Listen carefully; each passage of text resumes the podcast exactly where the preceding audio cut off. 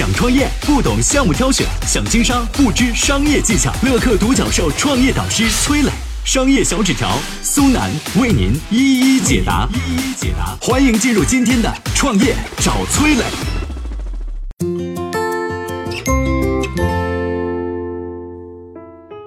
前段时间，能监测学生注意力的脑机接口头环走进校园，引起网友热议。如何看待这种黑科技产品？侵入式脑机接口和非侵入式脑机接口技术又有什么不同呢？有请崔磊，有请崔磊。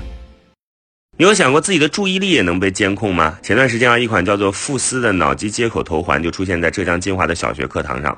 这款头环有什么神奇之处呢？据说学生戴上头环就能检测出上课的专注力，然后会给孩子们的专注力打分，看看他们上课的时候是不是会走神。分数呢会实时传到老师的电脑上，还会像考试排名一样被发到家长群里。三十五分以下是走神，六十五分以上是高度集中。头环上还有一个灯一闪一闪的，在脑门上格外显眼，红色代表忘我。橙色代表集中，蓝色代表走神。这消息一出来呢，引起很大争议，所以当地教育局已经让学校暂停使用这款产品了。我们就看看网友都是怎么说的。有人说：“你这学校还是监狱啊？孩子们也是有隐私的吧？怎么能把学生当做机器一样监控呢？”还有人说：“人和机器最大的区别就是有各种各样的思想。”就算再认真的孩子，上课也会开小差，这样监视孩子们和批量生产的娃娃有什么区别呢？你看，大家的质疑和担心都很有道理嘛。而且这款产品是不是能提高孩子的注意力，同样是存疑的。就说这个测量专注力这件事情啊，就算你这个脑机能够测量思考啊，你也只能是这个思考的状态，对吧？比如说我只要动脑筋，把精力集中在一件事儿上，那大脑就是专注的，机器根本没有办法去判断你到底在专注啥。啊，比如我就看到过一篇媒体上报道啊，有些学生甚至把专注力当成游戏去玩，都在争取排名靠前。有位学生一上课就打开文具盒，把所有的笔一支一支的排好，擦干净，然后再一支一支拿起来转。一堂课下来，头环是红色的，专注力全班最高。还有学生发现啊，如果想要分数快速提高，你就盯着一条裂缝，集中精英力的去看啊，专注力爆棚。你看，机器撑死了，只能识别状态，根本没有办法区分你在专注啥。所以啊，你要觉得这个东西有效果，用这种方式的话，那说明你自己本身是缺乏思考的。虽然说啊，这个脑机头环争议很大，但是背后用到的这个脑机接口技术，确实是现在科技研发的热门领域。比如说，很多科幻电影里边可以用意念控制物体。假如你回到家，大脑想着开灯，你就可以用意念打开家里的灯泡。再比如说啊，残障人士坐在轮椅上，他可以用意念来去指挥轮椅的移动，这就不需要人推着轮定义了。这些应用场景呢，都用到了脑机接口技术。目前呢，脑机接口的技术主要有两个研究方向，一个呢是侵入式脑机接口，一个是非侵入式脑机接口。啊，富斯头环用到的就是非侵入式脑机接口的技术，它不需要对大脑动手术，你在头上佩戴一个头盔、头环等设备，就能捕捉到脑电波，然后呢将脑电波转化成数字信号，控制外部的设备。这种技术的第一次完整实现，其实已经可以追溯到一九六三年了。英国呢有一个著名的神经生理学家，然后他发现。一个人意识到他将要采取行动的前半秒钟，大脑会出现脑电波活动。于是，这位科学家就突发奇想，他在癫痫病人大脑皮层的地方放置了电极，然后偷偷的把脑电电极连接到了自己发明的电位转化器上，把病人大脑运动皮层的信号转化成了幻灯机幻片的控制信号。然后呢，奇迹发生了，病人观看幻灯片，每次打算换片时，还没按动按钮，幻灯片就自动换了。好像是猜到了病人的想法，这就是脑机接口技术的第一次实现。目前呢，非侵入式脑机接口技术经过几十年的发展，已经有了一些商业化的产品，比如说啊，追踪和改善用户注意力和情绪的头盔。用意念来控制智能家居产品的头环，你可以用意念来开关灯、拉窗帘等等等等。非侵入式脑机接口技术能实现商业化，关键是相对比较安全，毕竟不用动手术嘛，大家接受起来还更容易。只要能找到合适的应用场景，做出满足需求的产品，就容易实现商业化。但是它最大的缺点在哪儿呢？就是脑内的电波很不稳定，头盔、头环收集的信息十分有限，只能去做一些简单的控制动作。所以这几年大公司都把重点放到了侵入式脑机接口技术上。那侵入式脑机接口技术又怎么样呢？下面有请商业小纸条来跟我们聊一聊。我曾经呢跟很多创业者沟通过，发现创业者最大的痛点就是缺少资源、缺少链接。于是呢，我们创立了创业者社群“乐客独角兽”，现在啊已经有三万多人了。有人在这找到了创业机会，找到了客户、渠道商、投资人。下拉手机屏幕，在节目简介里边有我的个人微信号，我在社群等你。有请商业小纸条，请商业小纸条。脑机接口这项黑科技听起来很玄乎啊，跟大家做个简单科普。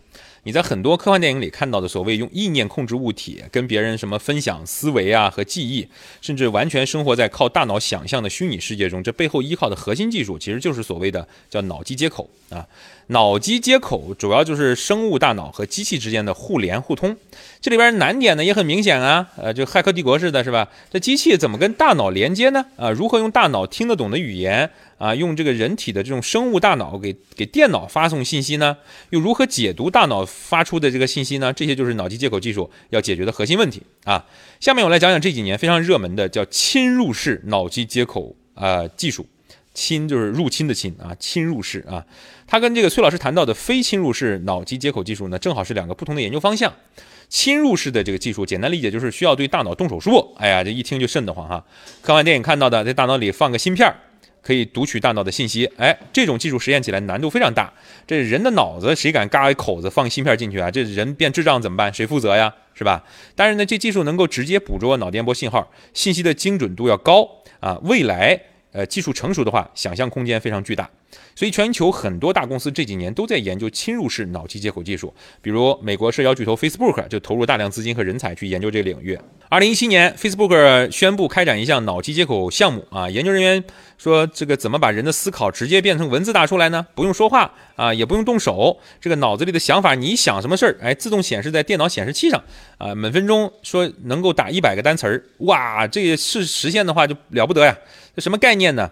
现在你发微信，你不得语音输入是吧？手动打字不用啊，你以后一想，哎，这微信就编好，变成文字发出去了，这太厉害了是吧？再看科技狂人埃隆·马斯克啊，也就是特斯拉老板，同样做了一个脑机接口的项目。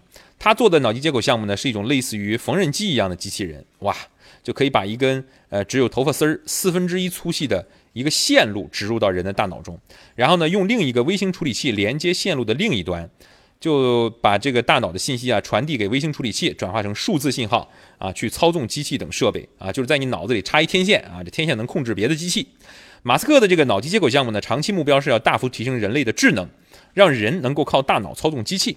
他想通过这样的方式，让人类实现跟人工智能的共生啊，听起来都很酷啊，但是要想实现呢，障碍还是非常多的。比如说，把线路植入大脑中，这里面就有一系列问题。首先，这个头上有个口子啊，这会不会感染啊？是吧？第二个，这个脑子里边的这个小芯片、金属片子啊，移位了怎么办？啊，老化了怎么办？生锈了怎么办？安全问题没解决，侵入式脑机接口技术只能是用在啊非临床上啊，实现不了这个商业化啊，只能在实验阶段，对不对？最后啊，想说。人脑到目前为止，对于科学家来说，还是一个非常神秘的存在哈。比如像记忆的存储方式，现在都没研究透呢啊。很多实验也就是在动物身上啊，给小白鼠开个刀差不多了啊。但动物的大脑容量跟人类没法比啊，没有研究透人类大脑，没解决呃安全问题之前，这些技术离实际应用还有很长的路要走。毕竟谁也不会说你来来啊，我不怕死啊，在我脑子上嘎口子，在我脑子里塞铁片子啊，不敢啊，是不是？谁呀？命就一次是吧？虽然脑机接口技术实现难度很大，但是人跟机器之间连接越来越紧密，这是一个趋势，是吧？你看现在的手机相当于人类的器官的延伸了。那离开手机，很多人说没法生活了啊，就像《人类简史》这本书里预言的那样，人类很可能在两百年内进化成半机器人啊，到那个时候，人和机器实现融合，甚至有可能帮助人类实现永生。呃，你相信这一天到来吗？你有信心等到这一天到来吗？哈哈哈嗨，大家好，我是崔磊。下拉手机屏幕，在节目简介里有我的个人微信号。朋友圈我会分享创业思考、商业观察，以及和支付宝、抖音等巨头合作的创业好项目，欢迎您来交流。